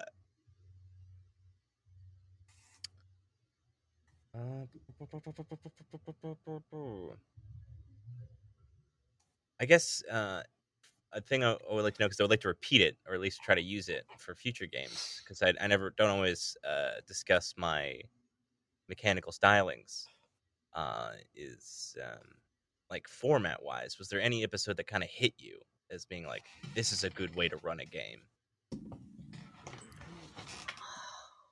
The end uh, of the train arc for me, when everybody seemed to be squaring off all in different places against all these problems that just kind of coalesced. It almost felt like a, a episode of Cowboy Bebop, practically. And I just found it to be such incredible storytelling on your part that you were able to make that feel genuine and like, With it was one oh, of the no. first times that we had all of the music and stuff. And what's oh no? I just realized I asked you all to give me props. uh, well, I am, like giving, I am giving you props here because, like, I could genuinely envision, like, when I was listening to it, it was honestly when I felt this podcast had fine, like, I, it was the we made it moment mm. for yeah. me. was was the end of the train arc with yeah, for sure. f- fucking Beck and Wyetta fighting on the roof and stuff. It was all of it was just... It, it definitely had everyone in their exact element in that scene, or set of scenes. Mm-hmm. So this is so sure. funny to me, uh, because I... The train arc is my least favorite arc. Um, and, like, don't get me wrong, I'm not dissing the the train arc, but like if I were to rank them, which I've done, train arc is at the bottom for me, but I constantly hear from people that the train arc is one of their favorites. Uh, for me, that moment was the Haunted Motel. I thought the Haunted Motel was like that was my least favorite. Really? Well, I love the motel. The motel was amazing, but I think also it's one of those recording the motel was really good. I think we just mm. we we lucked out on scheduling, and we were able to record it instead of like a bunch of shorter sessions. We had like two or three just really long ones. Yeah. Uh, so it just really felt like we were in it the whole time. So that was great.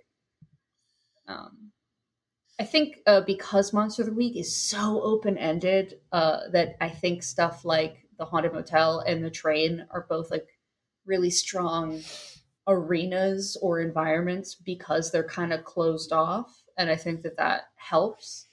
Um, they're they're yeah. also iconic. Like it's yeah. iconic mm-hmm. when a show does a Haunted Motel. It's iconic when there's a train heist kind of thing. So, and then we finally got our dungeon crawl with the Baron going through his house. I I loved that.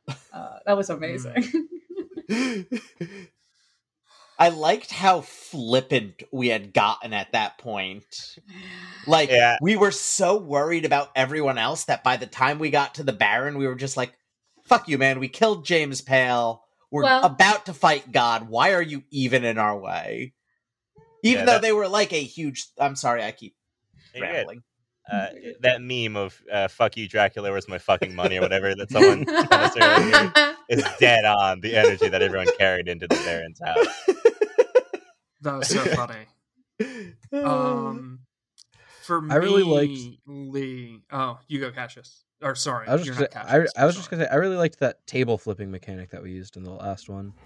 I thought it just cut down on a lot of like the most boring part of I think a lot of D and D sessions to listen to is when they do four and a half hours of planning only for the plan to immediately fall apart. And I think that giving us the ability to just like plan as we went narratively just made it so much smoother and more interesting to listen to than like mm-hmm. having to listen to three hours of speculation about stuff that never ends up actually happening. I stole um, that from. I agree. Yeah. Uh, who'd you grab it from? Because I know I've heard it in NADPod. Oh, I, I hadn't watched NADPod. I, I stole it from a home game uh, run by uh, Anna's brother. Ah. Where uh, it was the finale, and I was uh, we would do a back and forth heist thing, uh, and it, it just I remember thinking like, hell yeah. I, I'm I'm a like a ruthless planner, so I, I know that if if I had the opportunity, I would sit there for like hours trying to figure stuff out. Mm-hmm. Uh, so not having to do that and kind of having the license to not have to do that was very helpful. So I was like, gotta gotta use it again. And I, I think just like with so much of this game, I think it worked partially just because there's such a strong failing forward system.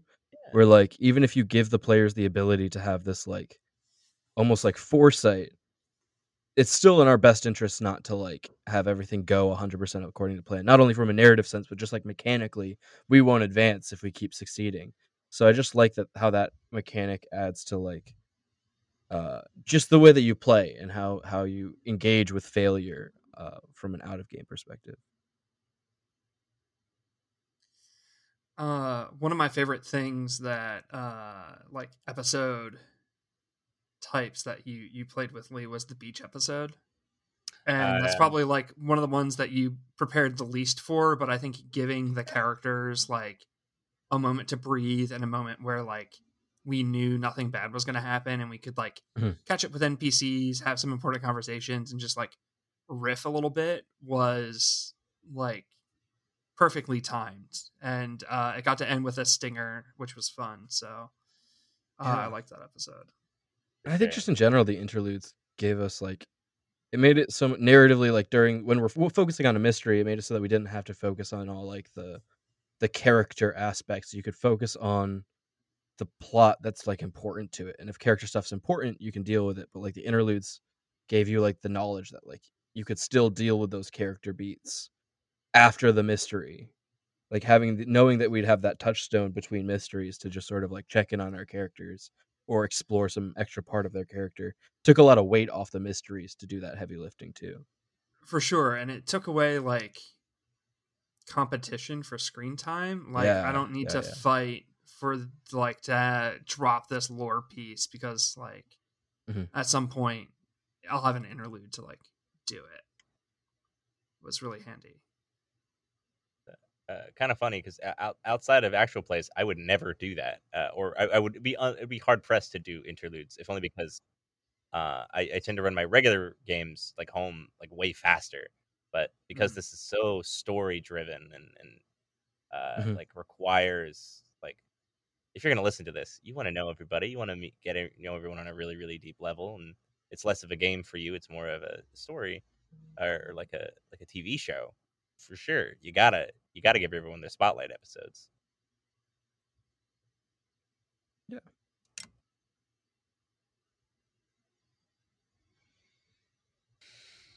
Uh, what had you asked us, Ronnie? That I like interrupted. Um, I don't think I had asked you anything. I was getting ready to like wrap up, but oh, I have one question for Ronnie, which is, what was yeah. the worst thing to edit or add effects to? Did we ever have like an incredibly busy scene, or uh just we were awful in terms of no because you know, anytime managing. There was like an incredibly busy scene, it was balanced with more of like a planning scene where it was just like music in the background and I could kind of like take take the week off uh mostly um followed by um t- putting people in a room with cracking doll faces and and giggling children's laughter. Um that that was rough. I'm, I'm I never think about Ronnie when I'm adding stories. No, no, and you shouldn't. just just let it roll. But like the the um I, I'm I'm the kind of person who like would never ever go into a haunted house, uh whether it's like a real haunted house or like a, you know, roadside attraction haunted house. But I wouldn't mind like being an actor at one. I don't mm. mind like putting on the show. And so it's like, it's, it's the exact kind of horror that I'm comfortable with, that I'm, I'm in somewhat of control. Cause otherwise I'm a big old scaredy cat. Um, so even listening to these episodes, knowing like the behind the curtain stuff um, was, was, was, was better than anything. Um, no, I mean, there's, there's everything. I don't want to say it became formulaic, but I definitely developed like a system for mm-hmm. things, and you know, marking the the clips and making sure that I I kind of like had an idea in my head of what I wanted to. It, it would be funny to release some of the um like lists of sounds. Like it wouldn't be like the sounds that you would request or or, or the sounds that would like be uh, pertinent to the situation. It would be what I think I would have to search in order to get those. So like child chewing apple, or um you know, a lot of a lot of uh, running through mud, or or um, you know, general general things like that. Foot footsteps were always. I tried to to do a very cinematic thing of like, no one wants to hear fifteen minutes of walking through mud, so I would like yeah. establish the walking through mud, and then your brain would just continue it. Um, but there were right. some moments where it's like, and you still hear the footsteps. I'm like, damn it, Lee. No, you don't. You wouldn't hear those anymore. um, there, there were more than a couple times where it's like, damn it, damn it, Lee. One more, another, another one of these, another thing like yeah. this. Um, it would, it would, and it would always be Lee. It would never, the, the, the players perfect, uh, players did everything just, just well enough. Lee would always add in some little, uh, stinger that, that made, made you feel like you were like, you know, a real good narrative storyteller or something, but it would just piss me off. Um, no, everything, everything was, was, was so good. And so the, the, um, you know, descriptive nature of your storytelling, um, whether I, that's something I've always, since episode one, have been like very marveling at, um, just like the, the level of detail, the level of attention, um the way that it is. So because w- as we've worked on other things before, like I know like kind of your your cadence and the way of, of speaking, but this is so specific to Good Neighbors and so specific to Constance or Chalamet or whatever, and and it, it it's just really of a piece, which I think like keeps everything very cohesive and and uh, you know, immersive. So collaborative too. Yeah, mm-hmm. for sure. I have one I'm... more question for my crew, if uh, oh, you guys are into it. Do it.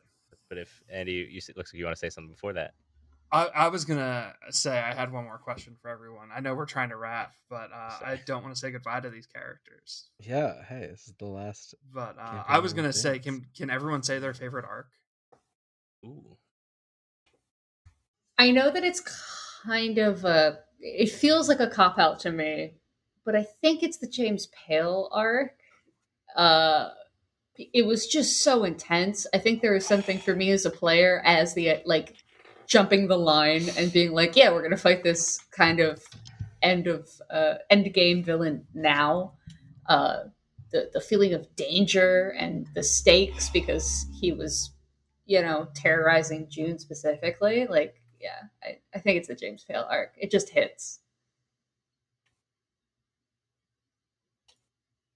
So to listen to, the train episode was my favorite to listen to.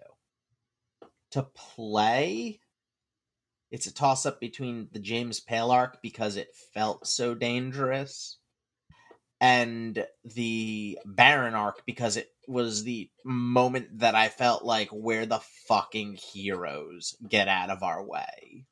Hmm. So oh, yeah. I, I'm at a I'm at a toss-up as far as a player between those two uh, those two deep ends of the pool, so to speak. I'm going to say that I really liked the motel episode. I felt like there was just such a mystery to solve there. And it just felt like the whole time I was like really, really invested in like, because there was the, the, there were just components to it that were like layered that, I don't know. I, I was just captivated by that episode tonally and from a plot standpoint. I think the James Pale one, it was really cool because that felt like the first arc that was like really intensely personal. Like, that was the first time we were dealing with, like, a, a, an enemy that was sort of, like, known to us, as far as I remember. So that was really powerful. I just, I think the motel arc was where I, like, really fell in love with sort of everything about this place. Yeah, I feel like the Gators is where we got our footing, and then the motel one is where we, like, shined. Like, we leveled up there as collaborators. Um... For me, uh, from the episode where the gang confronts June up through the beach episode, that is like my favorite chunk of Good Neighbors. Um, and like part of that is selfish in that, like, that's, that's June's arc. Um, but part of it is also like, it was very therapeutic for me to like play through that shit. Uh, like James represents a lot of like very personal trauma to me. And so to like, get to defeat it and like have the the characters be like, no, we love you and we value you and you're important to us. Like, I was crying like constantly after recording episodes and then like listening through it. It was really important to me. Uh, I love that shit and I love you guys. Um, so probably the James Pale saga is very selfishly my answer for favorite. um, Lee and Ronnie, do you guys have a favorite arc? I like the um, Where Gator arc. Um, really? For yeah, I, I there's so much that's established there that mm. um, comes back frequently, like the water department, um, like like Lewis Steele, so um, like uh, the the buses and, and, and all of the like Grand Theft Auto that that is just so uh, easily committed um, to like just like the the. There's so much that's established that comes back that you can tell it's like very um, in keeping with the characters because it just keeps coming back and it keeps like fitting in and it, it doesn't feel like, oh, we're just trying to like rehash stuff here. It, it, it, it really was a lot of you um, getting settled into your characters, getting it settled into the relationships between um, the characters and the players as role players. Um, I remember where I was editing so much of it and it just it felt like, you know, that really getting off the ground. I, I started doing I remember the first time that I was like, hey, I'm going to put a filter over someone's voice when we're on the, on the phone. It's going to be it's going to be revolutionary. And, and, I, and I won't do anything else. But like, that's enough for now. And it, uh, it was not enough. I had to do more and more and more. Um, and uh, yeah, I just I, I, I like that that concept, that, um, you know, very simplistic. There's there's weregators. We got to stop them. Let's poison the entire ocean. um was just was just a good a good way to like set up what we're dealing with here. Yeah, I don't know if the message in that one was that great. Sure, I mean, Felicia, go for it. I think I called us Captain Planet villains yeah. when we were discussing our yeah. game plan. Yes, you did. That was great. Um, yeah, I I was more prepared for the motel arc than any of the other sessions. I don't know why. I just like had a fever dream like from for like two straight hours where I'm like, I know all of the pieces to everything. And I wrote it all down really, really fast. And it all it all just clicked. And so when we were playing, I didn't really have to like do a lot of off the cuff stuff because I just kind of knew how things worked. Uh, I'm a firm believer in like I, I mean, I'm a pretty bad planner, I would say. But I when I when you do plan well, Uh, and you give yourself loose pieces to build off of, it made the whole thing so much easier. And then things felt like foreshadowing. Things felt like uh, something I said, you know, paid off. And um, so it was the least stressful to G M. Uh, and I think that's why I, I like it the most. uh, hmm. I, I also, I liked that it was like in a setting. Like it was really satisfying yeah. to be able to like explore the motel and like, I like I loved the Gator arc, and I loved a, a lot of the other arcs where we like jumped from place to place. But I just had a I think there was a, a wonder that I had at being able to be like, we're just in the motel on motel grounds, and like we can learn about what how this thing goes, and and the more we know about this place, the more we'll be able to know about the thing. So I just really like being isolated, and I think that's why I really liked the train one too. Is like having that like that sort of isolation within within the episode helped me feel like yeah. there was like. I think without thinking, that was like a, for me, a way to kind of contain things just because the, obviously the first two arcs had been kind of loosely, loosey-goosey all over the city. You can do whatever. And uh, it giving, I gave, you know, giving yourself like a way to be like, okay, don't, you don't have to, you don't give a shit what anyone else is doing anywhere else. You don't have to think about mm-hmm. it. You can just think about what they're doing here. Nice.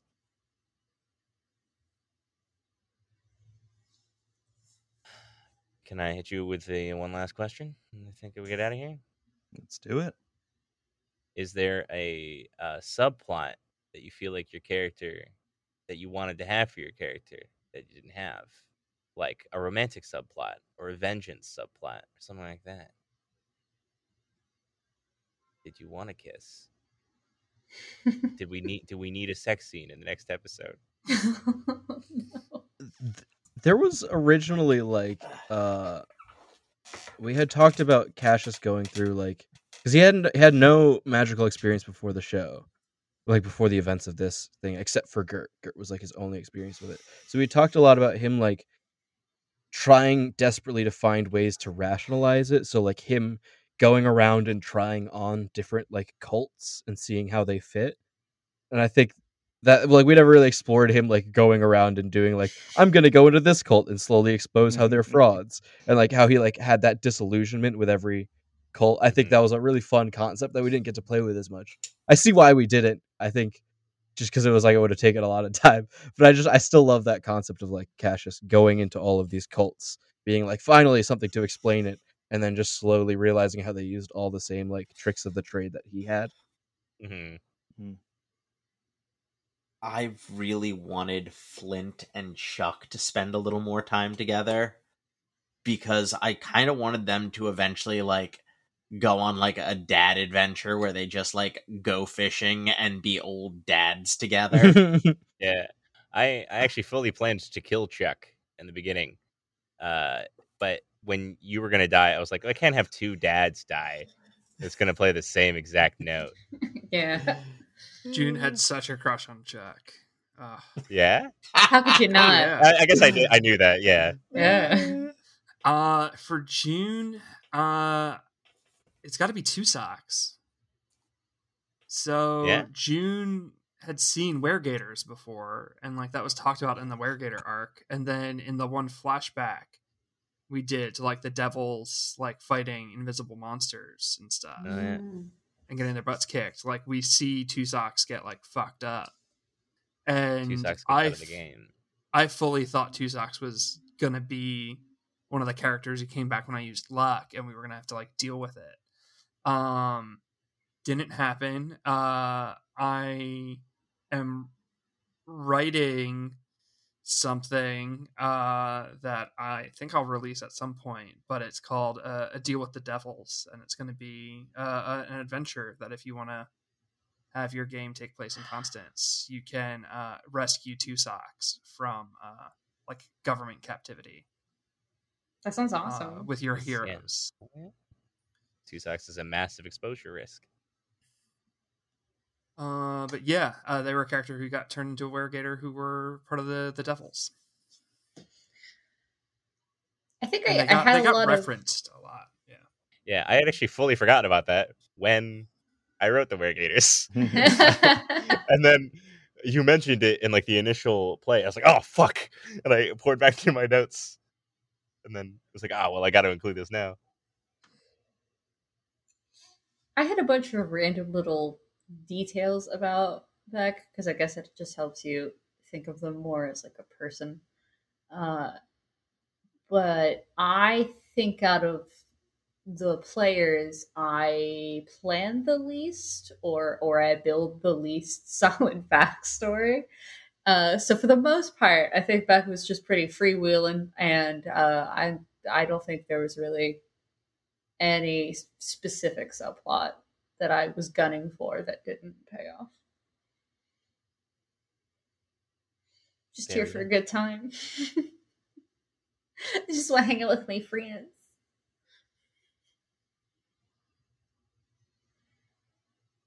Okay. Okay, I'll keep that in mind. No romance next next season. Oh yeah, full penetration, please. I. Oh, you can't just say that on air. Oh, that physically hurt me. Well, we can't get a little like wet ass p word in this podcast. Come on. uh, between the panels, between the panels, between the panels. I heard between the battles, and I thought you were implying that every interlude is just going to be uh, the sounds of wet meat slapping. Hmm. Ooh. Yeah, it's called a hodag, not a virtuous dag. yeah, we we literally had a sex scene happen on air between the hodag and yeah. Cassius. Like yeah. that was uh, so raunchy. I yeah, I, I had a, I, I thought the hodag was so cool. And every time I said anything, they are cool Stop. and sort of a flirty war. We could have had June on. on screen fuck those five dudes on, at the beach party, and it would have been less graphic than Cassius and Kodak. I feel like that's a that's a, that's a great find to at least wrap up on. I'm gonna real quick uh read out um the names of all of our wonderful people that asked this question. Gnome, Steve Jobs, Trans Artist of the Day, Jackson from Portland, Holly, Greg Z, Jackie Daytona, Chicken Dance, Ligma Balls. Um, Got him! Uh, you put so much sauce on that. Yeah, well, they, they used some Z's in there. I had to I had to hit the Z's. Uh, Jack, Adam Bovey, uh, the Anonymous Collective. Uh, we did get a question from Skater Gator. Good to have them on the team. Uh, we did not read a question from Amelia. Amelia is at am underscore R I D Z underscore music on Twitter. Uh, Jake, Alice, Kira, Ben, and Sarah, thank you all so much for writing in. Thank you for uh, being listeners. Thank you for voting uh, for Good Neighbors in the Audioverse Awards, and, and voting for Andy uh, to to be specifically uh, awarded for, for, for their portrayal in the Audioverse Awards. Thank you to our Patreon subscribers. Thank you to uh everyone who's like excited and and waited on bated breath for season two. Uh, I imagine we just keep keep it keep it plugged to the Twitter, and uh, we'll, we'll get more info on that when it's available. Yeah, sure. And thank you, Ronnie. Yeah. Thank you, Ronnie. Thank you, Ronnie. Ronnie. Ronnie, is there anything you want to plug while you're here? Uh, no, just check out Where They May Radio.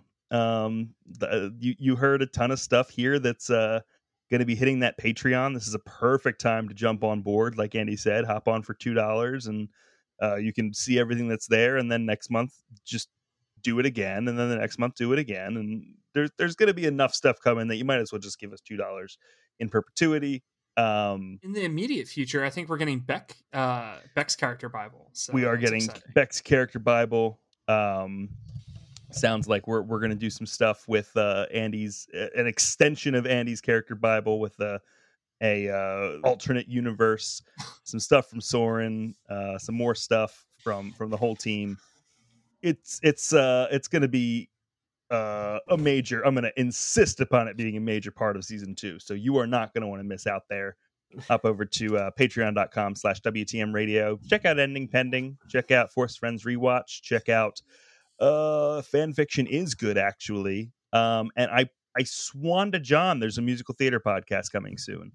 Um, as soon as I figure out how to like take care of two children at the same time, uh, it's happening. So, so keep it plugged there. I'm sorry, what? Musical theater podcast? You ever need oh, a guest? Yeah. You ever oh, need a yeah. guest? Let me know. Uh, oh, you as keep... actors or it's uh so so let me let me musical music and lyrics by is uh is a podcast where we uh write a uh jukebox musical uh live right right on the podcast using the artist uh music from an, a specific artist, genre, or album, and uh we just we just make a just headcanon our own little world around it, and it's a ton of fun. Hell um, yeah. And I definitely need guests, so so hop in there, and and that you'll make it happen even sooner. Let me know anytime. Yep, yep, you got it. You Bips got on it. Tranquility Base Hotel and Casino by the Arctic Monkeys. Don't it's think. Already a concept album. I know. It's it's a musical for me specifically. uh, but for sure, just check out where they may dot com. Um, there's merch there. Maybe we'll get some merch up there. Uh, um, oh, yeah. uh I'm, I'm like super close to just saying, uh, forget finding a real artist to do, uh, our Lobster King restaurant shirt. God, I, yeah. I honestly think you nailed it first time. I think you nailed it on the first try. Who knows? Aww. We have some great shirt ideas. We just need an artist. Yeah. Yeah. Uh, and we need lots of money to pay that artist. So patreon.com yeah. slash WTM radio. Uh, get it there. Um, thank you all for uh, an amazing season one. Can't wait for season two. Uh, and we will catch you on the road. Because that's what Lee said. Season two. It's like, it's vroom, vroom, baby. I get it. Okay, goodbye. Bye. Bye. Bye. Love the long pause. Bye. Bye.